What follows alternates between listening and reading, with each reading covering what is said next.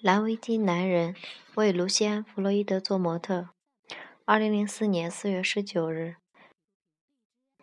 看起来现在是蓝围巾的时候了，好像哪里出了什么问题。弗洛伊德几次三番的调整蓝色的色调，有三四次在调色板上把宝蓝色与其他的颜色调和起来，但总是在画笔就接触到画布的那一刻又缩了回去。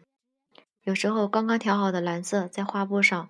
画了一笔，又感觉地什么地方不对劲儿，于是从画架前往后退了一步，站在那儿盯着画面，不停地摇晃着脑袋，口里喃喃自语：“不，不对，绝对不是这样的。”然后从口袋里掏出一团棉花的棉花，把那个笔一擦，接下来就是重新仔细观察我的围巾，再从色调开始重新调整整个过程。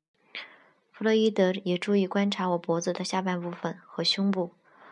我多次尝试这条蓝围巾的，都无法达到我想要的效果。我开始，我开始想，这是不是一条颜色不一样的围巾？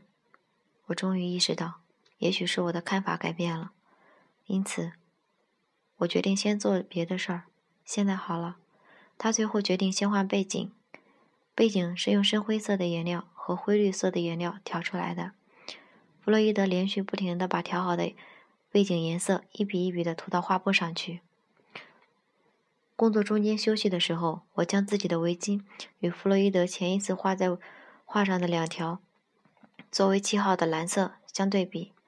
我觉得，或者说我想，画上的蓝色明显比我围巾这条蓝色的蓝色要深。当时我马上告诉自己，这是一幅画，不是实物，总会有差异的。回到家后，我给妻子约瑟芬讲了今天遇到关于蓝围巾颜色的困扰，她立刻就会问我：“你今天围的是哪一条？”很显然，我有两条宝蓝色的围巾。事实上，这一点对我来说纯属新闻，我根本不知道自己有两条颜色差不多的围巾。约瑟芬把我的两条围巾放在一起比较。这下我看到以前从来没有注意到的现象：两条围巾的颜色差异并不是很大，一条只比另一条颜色深了半个色调。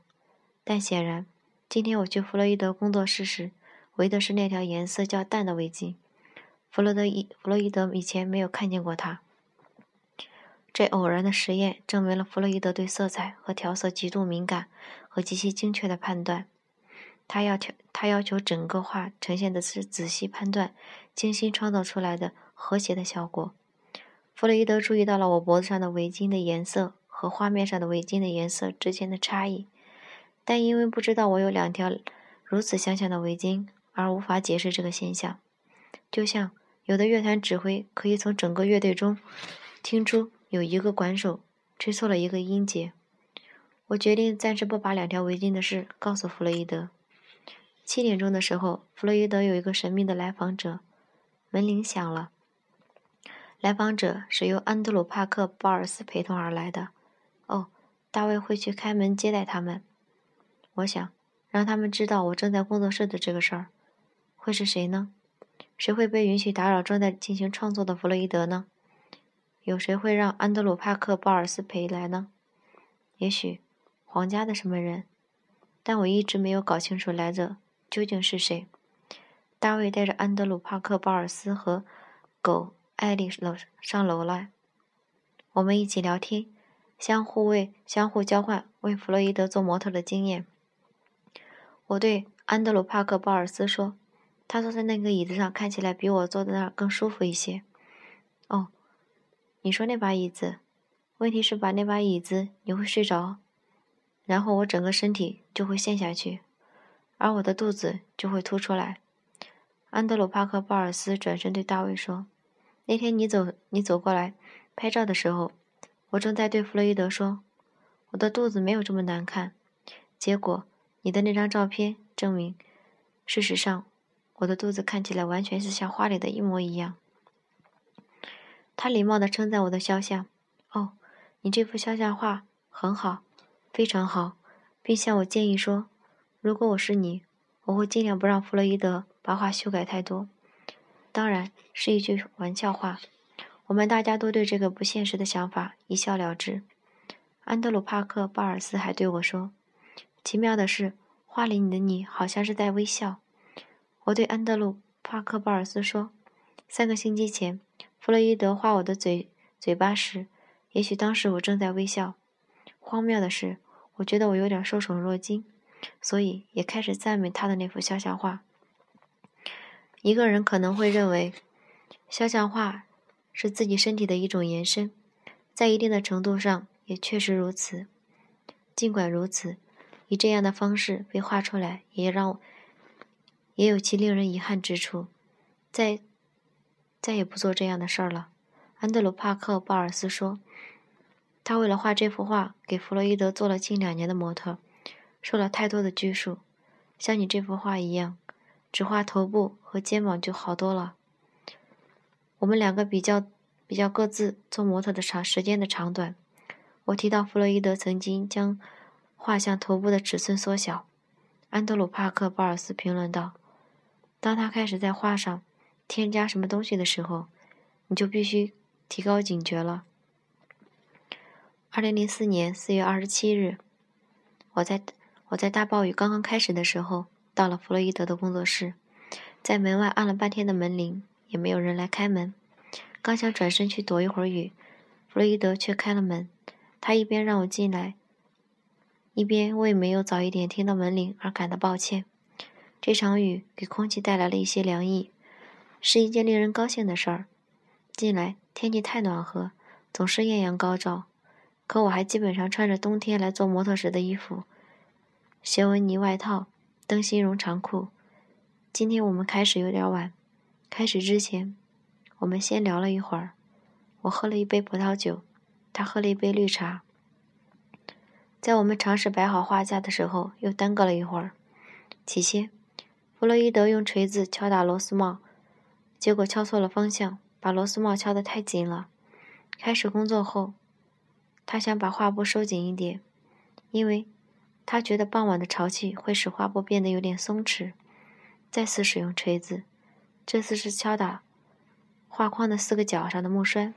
他说：“我喜欢画布绷得紧，很紧，因为如果我用画笔、油画笔接触画布时会将画面推进去的话，那我就会感觉被破坏掉了。我画的东西都是真实的。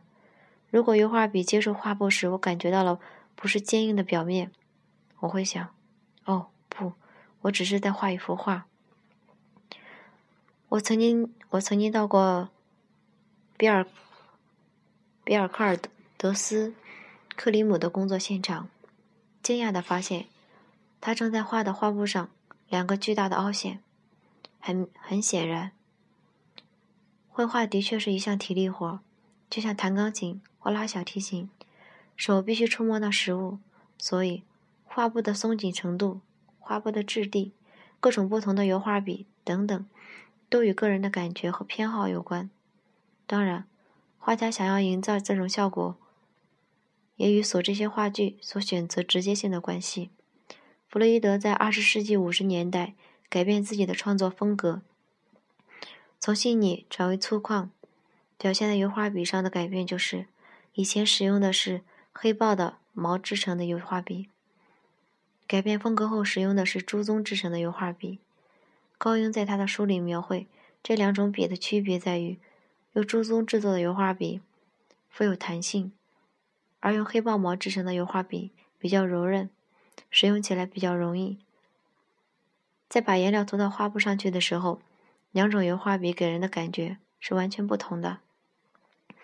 今天晚上弗洛伊德的动作很动作很多，他的眼光不断地从画布上换到我的脸上、身上。然后再返回到画布上。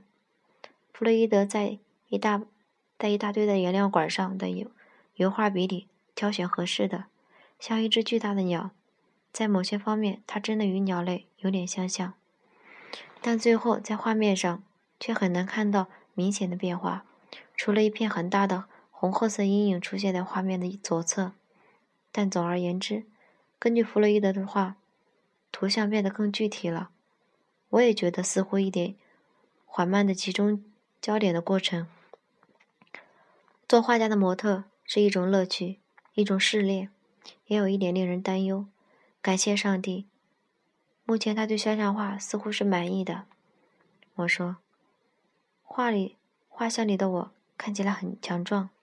他似乎同意，虽然没有明明白白的说出来。我知道，我没有把这块地方的肌肉运用的方式画出来。它只是我嘴边附近的区域，这里有点弱。但是当我这样想的时候，可能就意味着其余的都已经不错了。其实人类的嘴部周围有一组复杂的窝状肌肉群，这组肌肉群里围绕着口腔的口轮匝肌，让嘴巴可以进行诸如亲吻等一系列伸缩的运动；笑肌让嘴巴可以水平的向两边拉开；下压嘴巴三角肌可以让嘴角上。向下运动。总之，根据我从《脸》这本书里了解到，人脸的两侧各有二十二种肌肉，没有任何其他动物脸部拥有的多种表不同的功能的肌肉。脸部的这些肌肉与身体躯干上的任何肌肉都一样，承载着弗洛伊德的感觉。所以，他可以将头部作为身体的肢体之一。同时，正如他对待各个肢体的不尽相同一样。处理头部时也有所不同，正如麦克尼尔麦克尼尔解释道：“绝大多数肌肉是附在骨头上的，但脸部的肌肉不像其他大多数的肌肉，它们是附着于皮肤上的。它们使面部的肌肉可以移动，完全不像背部、腿部的皮肤，所以它们的形状随着大脑的脉冲速度而改变，比其他动物脸部多的。”多很多的肌肉使人类可以表现出表现数不胜数各种各样的表情。对人类究竟有多少种表情，几乎表示一定的意义的估计有许多不同的说法，但是数目都很大。麦尼尔麦克尼尔报道说，一个对精神病患者研究报告中提出大约有六千种。另一个由荷兰艺术家进行的电刺激面部肌肉实验。在半个小时内，发现有四千零九十六种不同的表情。另外，还有一项研究推进推测说，有一万种之多。要在肖像画里面如此精确的、如此不确定的东西表面表达出来一个正确的挑战，也是肖像画之所以的魅力原因之一。所以，模特一定要对自己的特征。十八世纪的演员大卫加加里克。可以连续表达出九种感情：欢乐、安宁、惊喜、惊讶、悲伤、沮丧、恐惧、恐怖、绝望，然后回到欢乐。但是，这种容易模仿或者说表演出来的某种感情，能使得大卫·加里克和当代的戏剧演员塞缪尔·福特不适合做肖像画的模特，或者。至少，画家画家于斯特沃罗曾经抱怨地说：“他们糟糕的就像两个骗子，他们拥有每个人的脸，却没有自己的脸。”弗洛伊德的模特来自各个不同的领域，他很少是演员。他几乎没有为演员画过肖像画，最多是画几个模时装模特。面部或其他部位的肌肉，对弗洛伊德来说是一个永远使他敏感的兴趣的话题。他说：“他们，他们是组织艺术整体的形的世界，世界的一部分。”他们在评论米开朗基罗时发表这番言论。当我向弗洛伊德提到米开朗基罗时，他回答我：“作为一个画家，我立即想起那些美妙的腹部肌肉。你可以连续几个小时看那些肌肉。”但我想的更多的是画和雕塑。当我去西斯廷教堂时，我预计自己在看到米开朗基罗的作品时，会感到震，感到震惊。事实上，我发现我看到最美丽的装饰在天花板上，尽管我从来没有接近过天花板的表面。但是，我不认为在天花板上绘画是一件非常有趣的工作。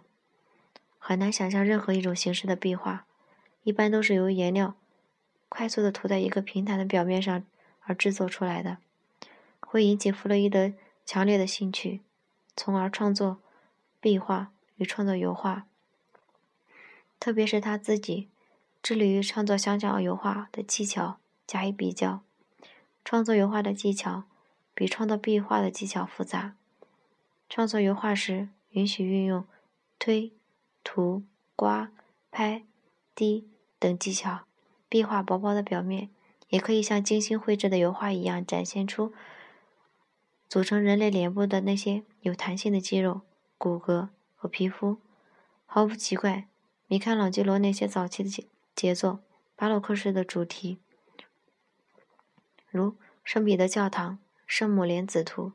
不是弗洛伊德欣赏的风格。作为一个主张女孩不化妆、木质的地板上不上漆的艺术家，镀金和大理石很难吸引他。但反过来，那座麦当娜抱着赤身、赤身裸体的死去的基督雕、基督的雕像，又是两个形象在一起，引起了弗洛伊德的强烈兴趣。他说：“教会就像世界上最昂贵的旧货店。”弥漫着焚香而产生的难闻的气味儿，但就是在教堂里，有着这座美丽的雕塑，它充满了感性。